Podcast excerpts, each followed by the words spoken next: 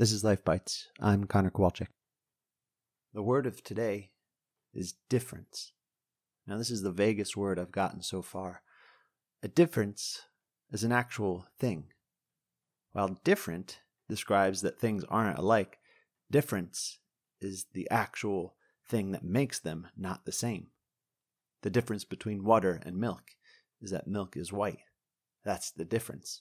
The difference between $15 and $20 is $5.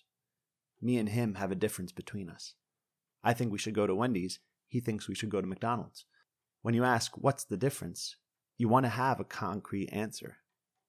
What's the difference between those two cars? What does the one car have that the other one doesn't? Difference. It's what sets us all apart.